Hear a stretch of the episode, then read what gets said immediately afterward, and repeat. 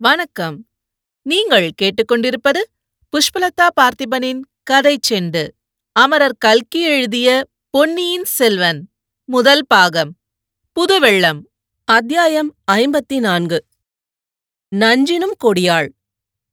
மாமல்லபுரத்தில் பழைய பல்லவ சக்கரவர்த்திகளின் மாளிகை ஒன்றில் அன்றிரவு அம்மூன்று வீர சிகாமணிகளும் தங்கினார்கள். இரவு உணவு அருந்தியானதும் மலையமானரசர் ஐந்து ரதங்களுக்கு அருகில் அரவான் கதை நடக்கிறது என்று கேள்விப்பட்டு அதை கேட்கப் போய்விட்டார். ஆதித்த கரிகாலனும் பார்த்திபேந்திரனும் அரண்மனை மேல் மாடத்துக்கு சென்றார்கள். மேல் மாடத்திலிருந்து ஆதித்த கரிகாலன் மாமல்லபுரத்தின் இரவு தோற்றத்தை சிறிது நேரம் பார்த்து கொண்டிருந்தான். ஆங்காங்கு மினுக் மினுக் என்று சில தீபங்கள் மங்கலாக பிரகாசித்தன.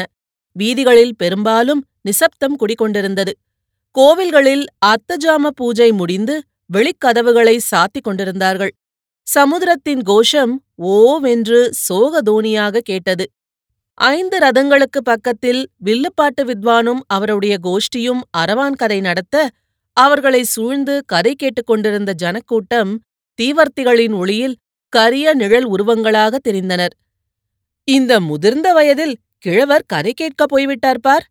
என்ன இருந்தாலும் பழைய காலத்து மனிதர்கள்தான் மனிதர்கள். அவர்களுடைய உடல் வலிமையும் மனோதிடமும் இந்த நாளில் யாருக்கு உண்டு? என்றான் ஆதித்த கரிகாலன். அரசே தாங்களும் பழைய காலத்தின் பெருமையைப் பற்றி சொல்ல ஆரம்பித்து விட்டீர்களா? பழைய கால மனிதர்கள் சாதித்த என்ன காரியத்தை நம் காலத்தில் நாம் சாதிக்கவில்லை?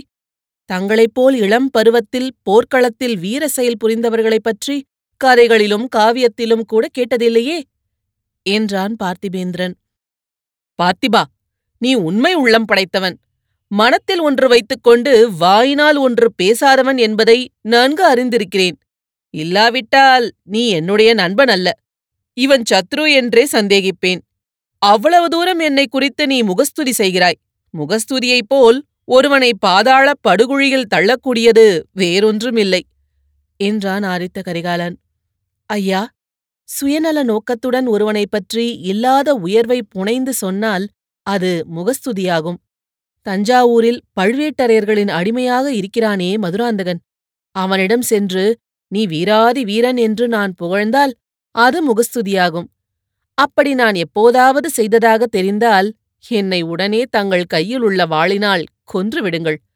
தங்களைப் பற்றி நான் சொன்னதில் ஒரு வார்த்தை கூட அதிகமில்லையே பழைய காலத்தில் எந்த வீரன் இவ்வளவு இளம் வயதில் இத்தனை பெரிய காரியங்களை சாதித்திருக்கிறான்? தங்கள் பெரிய பாட்டனாராகிய யானை மேல் துஞ்சின ராஜாதித்யரை ஒருவேளை தங்களுக்கு சமமாக வேணுமானால் சொல்லலாம். தங்களை விட அதிகம் என்று அவரையும் சொல்ல முடியாது. நிறுத்து பார்த்திபா நிறுத்து. ராஜாதித்யர் எங்கே? நான் எங்கே?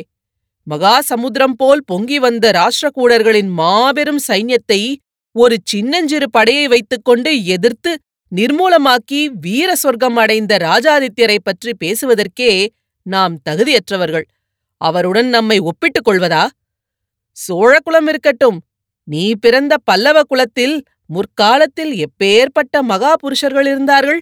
மகேந்திரவர்மரையும் மாமல்லரையும் இனி இந்த நாட்டில் எப்போதாவது காணப்போகிறோமா தெற்கே துங்கபத்திரையிலிருந்து வடக்கே நர்மதை வரையில் ஒரு குடை நிழலில் ஆண்ட புலிகேசியை வென்று வாதாபியை அழித்து ஜெயஸ்தம்பம் நாட்டிய நரசிம்மவர்மர் எங்கே? நீயும் நானும் எங்கே? இந்த மாமல்லபுரத்தைப் போல் ஒரு சொப்பனபுரியை நம்முடைய காலத்திலோ நமக்கு பிற்காலத்திலோ யாராவது சிருஷ்டி செய்ய முடியுமா? அடடா! ஒரு தடவை நாலு புறமும் நன்றாய் பார் பார்த்திபா. அதோ வில்லுப்பாட்டு நடக்கிறதே அங்கே உற்று பார். அம்மாதிரி கற்பாறைகளை குடைந்து அற்புத ரதங்களின் வடிவங்களிலே அமைத்தவர்கள் சாதாரண மனிதர்களா? முன்னூற்று ஐம்பது ஆண்டுகளுக்கு முன்பு இந்த மாமல்லபுரம் எத்தகைய கோலாகலமான காட்சி அளித்திருக்க வேண்டுமென்று நினைக்கும் போதே எனக்கு உடம்பு சிலிர்க்கிறது. உனக்கத்தகைய உணர்ச்சி உண்டாகவில்லையா? உன் முன்னோர்களைப் பற்றி எண்ணும்போது உன் தோள்கள் பூரிக்கவில்லையா? அரசே சற்று முன்பு தங்களை முகஸ்துதி செய்வதாக சொன்னீர்களே. சில சமயம் தங்களிடம் உள்ள குற்றங்குறைகளையும் நான் எடுத்துச் சொல்வதுண்டு என்பதை மறந்துவிட்டீர்கள். சிற்பம் சித்திரம் கலை என்று வாழ்நாளை வீணாக அடிக்கும் பைத்தியம் தங்களை பிடித்துக் கொண்டிருக்கிறது. இந்த பைத்தியம் பிடித்ததனாலேதான் என் முன்னோர்கள் அடைந்த வெற்றியெல்லாம் வீணாக ஆயிற்று. வாதாபிக்கு சென்று ஜெயஸ்தம்பம் நாட்டிவிட்டு மாமல்லர் திரும்பி வந்தாரே பிறகு என்ன செய்தார்? கற்களை செதுக்கிக் கொண்டும் பாறைகளை குடைந்து கொண்டும் உட்கார்ந்திருந்தார். அதன் பலன் என்ன? சில காலத்துக்கெல்லாம் மறுபடியும் சளுக்கர்கள் தழைத்தோங்கினார்கள். பெரும் படையுடன் மீண்டும் பழிவாங்குவதற்கு வந்தார்கள். காஞ்சியையும் உரையுறையும் அழித்தார்கள். மதுரை வரையில் சென்றார்கள். நெடுமாற பாண்டியன் மட்டும் நெல்வேலியில் சளுக்கர் படையை தடுத்து நிறுத்தி தோற்கடித்திராவிட்டால் இன்று வரை இத்தென்னாடு முழுதும் சளுக்கர் ஆட்சியில் இருந்திருக்குமல்லவா? இல்லை பார்த்திபா இல்லை. உலகில் எந்த அரச குலமும் என்றென்றைக்கும் நீடித்திருந்ததாக நாம் கேள்விப்பட்டதில்லை. ராமர் பிறந்த இக்ஷவாகு குலத்துக்கும் ஒரு முடிவு ஏற்பட்டது. சளுக்கர்களை வீழ்த்த இரட்டை மண்டலத்தார் தோன்றினார்கள். ராஜ்யங்கள் சில சமயம் உன்னத நிலைமை அடைவதும் சில சமயம் தாழ்ச்சி உறுவதும் இயல்பு. சில ராஜ்யங்கள் சில காலம் எவ்வளவோ உன்னதாக இருந்துவிட்டு இருந்த இடம் தெரியாமல் போய்விடுகின்றன. என்னுடைய முன்னோர்களையே பார். கரிகால் வளவன் கிள்ளிவளவன் முதலிய சோழ மன்னர்கள் எவ்வளவோ சீரம் சிறப்புமாயிருந்தார்கள். அவர்களையெல்லாம் பற்றி இப்போது நமக்கு என்ன தெரிந்திருக்கிறது? கவிஞர்கள் சிலர் அவர்களை புகழ்ந்து பாடியிருப்பதனால் அவர்கள் பேரையாவது தெரிந்து கொண்டிருக்கிறோம். கவி பாடிய பாணர்கள் உண்மையைத்தான் பாடினார்களோ? அல்லது நன்றாக மதுபானம் செய்துவிட்டு மனம் போன போக்கில் பாடினார்களோ? நமக்கு தெரியாது. ஆனால் மகேந்திர பல்லவரும் மாமல்லரும் இந்த சிற்பபுரியை சிருஷ்டித்தார்களே. இது ஆயிரம் ஆயிரம் ஆண்டு காலம் அவர்களுடைய பெருமையை உலகத்துக்கு உணர்த்தி கொண்டிருக்கும். அவர்கள் செய்த காரியத்துக்கு ஈடாக நீயும் நானும் என்ன செய்திருக்கிறோம்? போர்க்களத்திலே பல்லாயிரம் மனிதர்களை கொன்று குவித்திருக்கிறோம். இரத்த வெள்ளம் மூட செய்திருக்கிறோம். உலகில் நம் பெயரை நிலைநிறுத்த வேறு என்ன செய்திருக்கிறோம்? இதை கேட்ட பார்த்திபேந்திரன் இவ்விதம் பேசுவது ஆதித்த கரிகாலன்தானா என்று ஐயுறும் பாவனையுடன் சிறிது நேரம் திகைத்திருந்தான். பிறகு ஒரு பெருமூச்சு விட்டு அரசே போரையும் வீரத்தையும் குறித்து தாங்களே இவ்விதம் பேசுவதென்றால் நான் என்ன சொல்வதற்கிருக்கிறது தங்களுடைய மனம் இன்று சரியான நிலையில் இல்லை. ஆகையினாலேயே இப்படி பேசுகிறீர்கள்.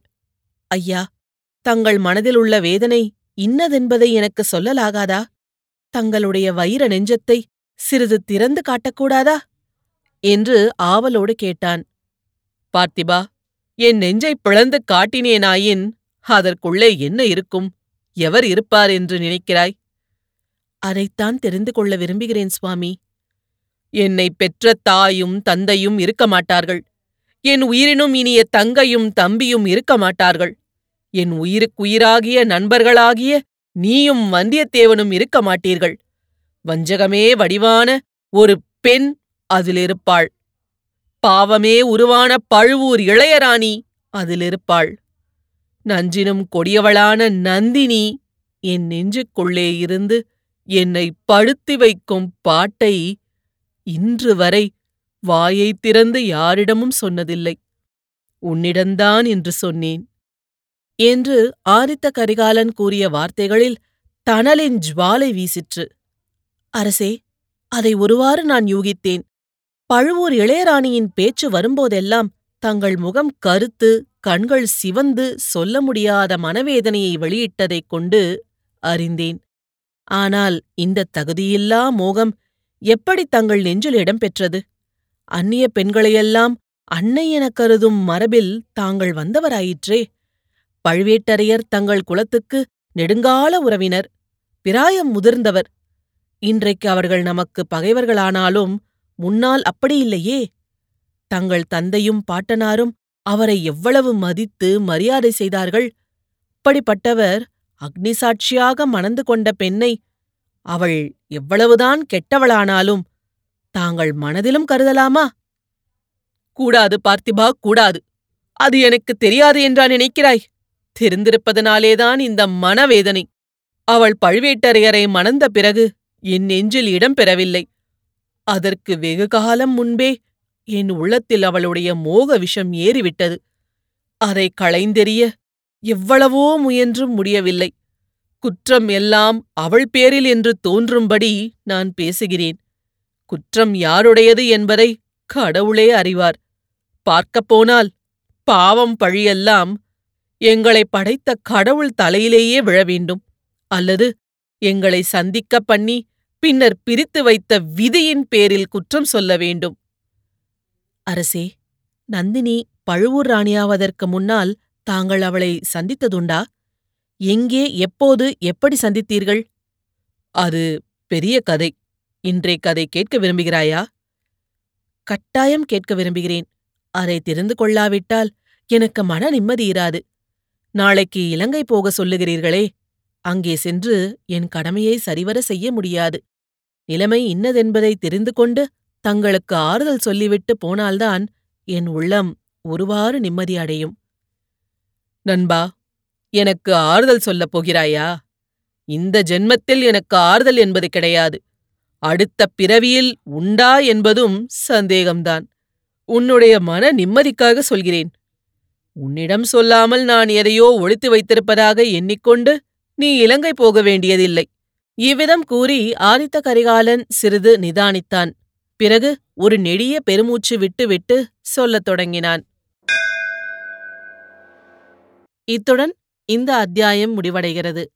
மீண்டும் அடுத்த அத்தியாயத்தில் சந்திப்போம். இது போன்ற பல சுவாரஸ்யமான கதைகளை கேட்க கதை செண்டு சேனல லைக் பண்ணுங்க கமெண்ட் பண்ணுங்க ஷேர் பண்ணுங்க. மறக்காம சப்ஸ்கிரைப் பண்ணாதவங்க சப்ஸ்கிரைப் பண்ணிடுங்க. நன்றி.